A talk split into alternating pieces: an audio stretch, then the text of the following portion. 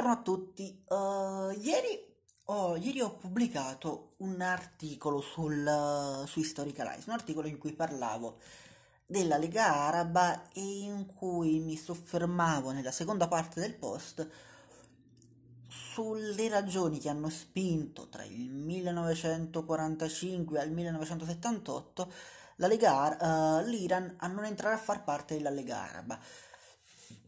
Detto molto semplicemente, il motivo uh, ufficiale raccontato da, dai vari delegati iraniani presso la Lega Araba negli anni in cui hanno uh, partecipato agli incontri, no? valutando come osservatori esterni, valutando se entrarne effettivamente a farne parte oppure no, uno dei motivi indicati è stato che la Lega Araba eh, riuniva paesi prevalentemente poveri, eh, arretrati, provenienti da quello che era l'ex impero ottomano, l'Iran non era un paese, una costola dell'ex impero ottomano, era sempre riuscita a resistere, a stare fuori dall'impero ottomano, quindi non sentiva il bisogno di entrare a far parte della Lega Araba, tuttavia il fatto che si stesse creando un'organizzazione sovranazionale che aveva analogamente all'ONU e all'Unione Europea, ha lo scopo di preservare la pace, favorire gli scambi commerciali, la cooperazione internazionale, eccetera, eccetera, era una prospettiva interessante. L'Iran stava valutando tra il 45 e il 78, ha valutato più e più volte di entrare a far parte della Lega Araba. Uh, ho condiviso questo post in vari gruppi e in un gruppo un utente scrive tutto l'articolo è basato sulla spiegazione, messo tra virgolette, della mancata... De- mm, tra l'altro, tutto ciò che ho scritto nell'articolo si basa sui, uh, sulle dichiarazioni ufficiali del primo ministro e poi del, prima dello Shah, del primo ministro iraniano e poi del presidente della, della Repubblica. Non sono teorie mie buttate così a caso, sono documenti ufficiali, cioè tutto pubblico sul sito della, della Lega Araba. Comunque, tutta la spiegazione della mancata adesione dell'Iran alla Lega trascura il dettaglio che l'Iran non è un paese arabo. Qui sono rimasto un attimo. Eh, cosa? No, no, no, no, ho capito. L'Iran non è un paese arabo. Tra qualche secondo poi vi saluto. Ciao Bianca, ciao Miller. Uh, L'Iran non è un paese arabo e gli iraniani o persiani parlano il farsi, una lingua indoeuropea e non semitica. L'arabo è un'evoluzione, è un incrocio tra, il, tra, tra, il, tra, le lingue della penisola arabica uh, e, il, e, il, farsi. Uh, sono imparentate tra di loro le lingue. Il farsi, ciao profa, ciao pro, proto, ciao fra. Il farsi è imparentato con uh, l'arabo, l'arabo è imparentato con l'indri, il sistema di scrittura, il sistema linguistico, la scrittura farsi la scrittura araba, utilizza i caratteri arabi, utilizza i simboli arabi nella propria scrittura di farsi. Dire che non c'è alcun legame tra queste due, uh, tra queste due lingue è come dire non c'è alcun legame tra l'italiano e il francese, entrambi di, di origine latina, hanno avuto poi evoluzioni diverse, hanno una storia diversa, con contaminazioni e influenze diverse, ma hanno degli elementi, una radice comune. Comunque, uh, ho risposto a questo dicendo che, guarda, gli darei anche ragione se non fosse che appunto il farsi adotta l'alfabeto arabo come proprio alfabeto e che nel paese Iran la, la lingua araba, anche se non è la lingua ufficiale del paese, è comunque la lingua più parlata nel paese. Il 99,8% della popolazione iraniana parla arabo.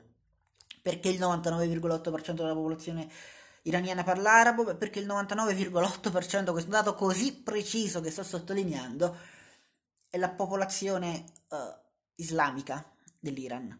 Popolazione islamica sì di fede sciita, di fede, di fede sciita e non sunnita come nella maggior parte del mondo islamico, ma le popolazioni islamiche, uh, la cultura islamica impone, tra virgolette, alla cultura islamica di conoscere la lingua araba per leggere il, il, Corano non puoi leggere la traduzione in italiano, in francese e in polacco. Tu vuoi leggere il Corano bene, vuoi studiare il Corano bene, devi conoscere l'arabo. Nelle scuole coraniche si studia la lingua araba. L'Iran è pieno di scuole coraniche, di scuole di alta cultura islamica. in cui si insegna l'arabo, si insegna la lingua araba.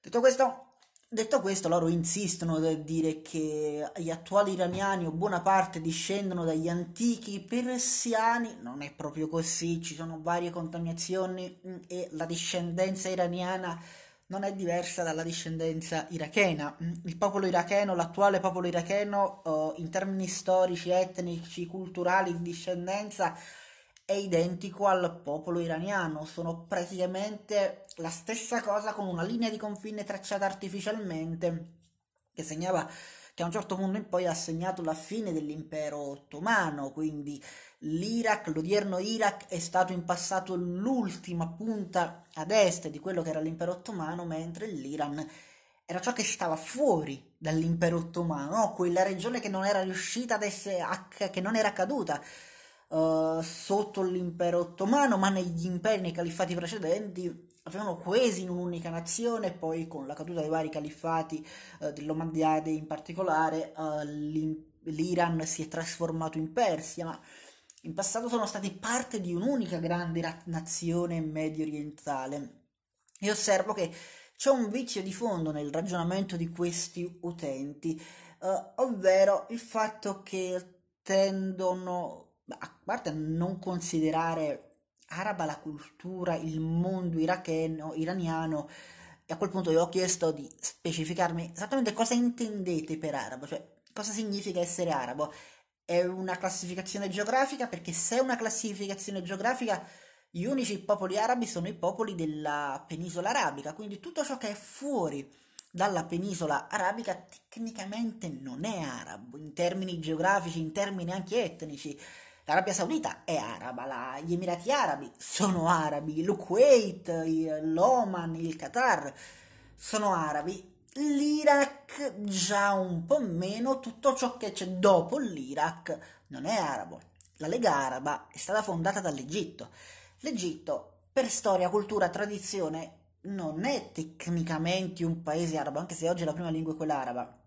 L'Egitto non è di discendenza arabica, L'Egitto è di discendenza egiziana, il popolo egizio è il popolo egizio, una storia millenaria alle spalle. Come si fa a dire che l'Iran, che ha una storia negli ultimi quattro secoli separata da quella degli altri paesi che oggi compongono la Lega Araba, ha una storia, un qualcosa di diverso, mentre l'Egitto, che ha più di 10.000 anni di storia separata dagli altri paesi che oggi compongono la Lega Araba, quello va bene la matrice etnica, beh, allora perché il Marocco fa parte della Lega Araba? Il Marocco ha un'origine berbera.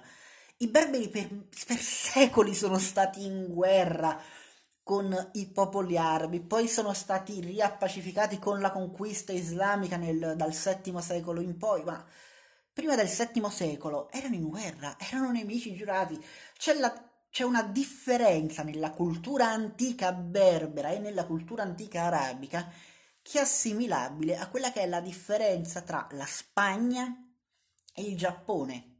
Cioè, sono due mondi agli antipodi, sono lontanissimi storicamente e culturalmente. Però il Marocco fa parte della Lega Araba, l'Iran no. L'Iran è molto più paradossalmente all'interno del mondo e della cultura araba rispetto a molti paesi che fanno parte della Lega Araba e non ne fa parte. Il motivo per cui non ne fa parte, l'ho specificato nell'articolo e lo ripeterò qui, uh, è prevalentemente di carattere, uh, è prevalentemente politico, è una scelta politica. L'Iran era interessato a far parte della Lega Araba, però la vedeva come troppo influenzata, troppo influenzabile, troppo vicina al mondo occidentale, non tra virgolette islamico, non arabico, non la Lega Araba per l'Iran, per intenderci, era una costola del mondo occidentale impiantata in Medio Oriente. L'Iran dal 1953 in poi sviluppa una grande diffidenza nei confronti degli occidentali, fino al 1953 ci ha collaborato tranquillamente, nel 1953, dopo l'operazione Ajax, appoggiata dalla CIA e dai servizi segreti, l'Iran ha detto mm, io gli occidentali ci continuo ad avere sono nel mondo sono nel mondo moderno quindi ok mi tengo le ambasciate ci commercio però non voglio interferenze non voglio che l'occidente entri in Iran. Entri in Persia all'epoca non si chiamava ancora Iran. Dice questo fa questo propone questo promette questo. Poi in questo clima di forte diffidenza per l'occidentale si sviluppano delle correnti più estreme, più estremiste, tra le tante quella che avrebbe poi portato la rivoluzione islamica negli anni 70, rivoluzione che avrebbe voluto un allontanamento ancora più netto del paese dal mondo occidentale, quindi fino alla rivoluzione le ambasciate andavano bene, dopo la rivoluzione vengono cacciate anche le ambasciate, vengono chiusi le ambasciate, vengono cacciati gli ambasciatori, non solo non vogliono le interferenze, ma proprio non vogliono più gli occidentali lì presenti sul territorio.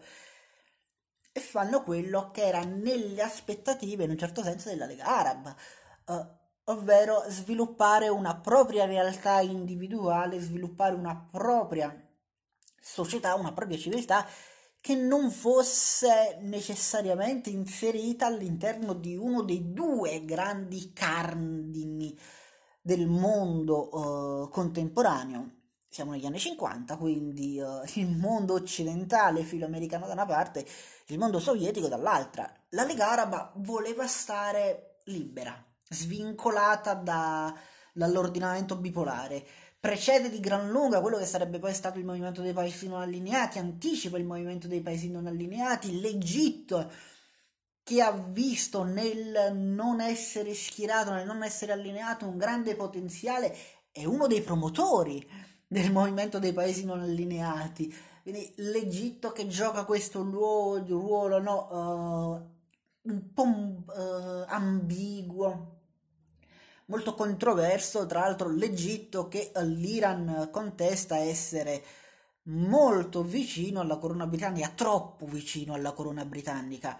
Mentre l'Iran, che era in ottimi rapporti di amicizia con la corona britannica ed era riuscito comunque a garantire, uh, aveva, era riuscito a garantirsi una certa autonomia, una certa indipendenza, l'Egitto non poteva dire lo stesso. L'Egitto era subordinato alla corona britannica, era una monarchia autonoma, indipendente, ma di fatto era un possedimento coloniale, un protettorato inizialmente, poi possedimento coloniale britannico. E il fatto che l'Iran, che mm, l'Egitto britannico abbia creato la Lega Araba era agli occhi degli iraniani negli anni 40, io parlo degli iraniani negli anni 40, di quello che pensano oggi gli iraniani della Lega Araba, mi interessa relativamente poco in termini storici parlando delle origini, perché, perché sta gente che c'è ora lì non era nata all'epoca.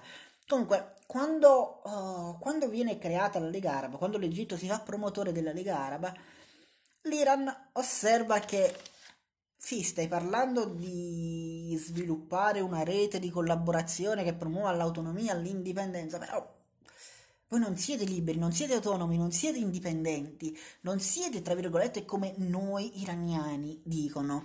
Perché? Perché gli iraniani erano molto più liberi rispetto all'Egitto, avevano un'autonomia unica, erano forse l'unico paese veramente libero e svincolato dall'Occidente che c'era in quel momento in Medio Oriente. Questo perché la sua storia gli permetteva di essere tale. Comunque, uh, comunque Comunque nulla, uh, spero sia stato chiaro quello che volevo dire. L'Iran non fa parte della Lega Araba non perché non ha i requisiti per far parte della Lega Araba, perché qualcuno potrebbe osservare eh, ma non è un paese di lingua araba, è un paese di lingua farsi, sì. Il Marocco è un paese di lingua berbera, uh, l'Algeria è un paese di lingua francese, l'Egitto è... Sì, vabbè, l'Egitto è in Giordania non si parla, in Giordania si parla inglese, no in Giordania, in Libano si parla praticamente inglese, Libano tra l'altro non è neanche un paese islamico. Insomma, ci sono tanti paesi che hanno molti meno legami con il mondo arabo dell'Iran rispetto all'Iran non è che l'Iran non fa parte della Lega Araba perché non ha i requisiti d'accesso, perché questi requisiti sono molto vaghi, sono molto aperti, in realtà uh, volendo anche la Spagna un giorno potrebbe entrare a far parte della Lega Araba per intenderci. Ci sono tra gli osservatori della Lega Araba paesi come l'India. L'India che cazzo c'ha a che fare col mondo? Ha nulla, l'India non ha nulla a che vedere. Però è un osservatore permanente e sta valutando di entrare a far parte della Lega Araba così come l'Afghanistan, il Pakistan e via dicendo. È una realtà istituzionale, internazionale, sovranazionale, i cui requisiti di accesso sono particolari, ma sono abbastanza vaghi, elastici. Essere un paese di lingua araba non è pregiudicante. Mm, ciao Serena, essere un paese di cultura islamica non è necessario. Il Libano non è un paese di cultura islamica, è un paese a prevalenza cattolica. Essere un paese etnicamente uh, con origini etniche arabe, ovvero della penisola arabica, non è necessario, insomma. L'Iran non è che non fa parte, ripeto, perché non ha i requisiti. L'Iran non è entrato a far parte della Lega Araba perché non voleva entrare a far parte della Lega Araba. L'Iran ha scelto autonomamente, liberamente, dopo una lunga valutazione durata quasi vent'anni, di non voler far parte di questa organizzazione internazionale. È come se... Boh. Ecco, come l'Inghilterra ha deciso di uscire dall'Unione Europea, che non vuole più far parte della, dell'Unione Europea, così l'Iran ha scelto di non voler far parte della Lega Araba. Dobbiamo considerarla in quest'ottica. Se continuiamo a ragionare e vedere la Lega Araba come semplicemente l'unione dei paesi di lingua araba, e sì, in parte è questo, ma non solo, perché, perché nello statuto della Lega Araba si dice che per paese di lingua araba si intende che un paese è o come prima lingua o come seconda lingua o come minoranza linguista l'arabo. In Marocco l'arabo non è la prima lingua, è la seconda lingua. In Libano è una minoranza linguistica parlata da meno del 40% della popolazione. Eppure fanno parte della Lega Araba. Comunque, Spero che questa breve diretta sia stata interessante. Ora io cercherò di scaricarla in qualche modo e poi pubblicarla su YouTube anche. Grazie a tutti per aver seguito e ci vediamo la prossima settimana, se no ci vediamo stasera dalle 21 in diretta sul canale historicalei.live uh, historicalei.it slash live andiamo in diretta, leggiamo, commentiamo e probabilmente parleremo anche di queste cose in maniera un po' più approfondita. Grazie a tutti per aver guardato.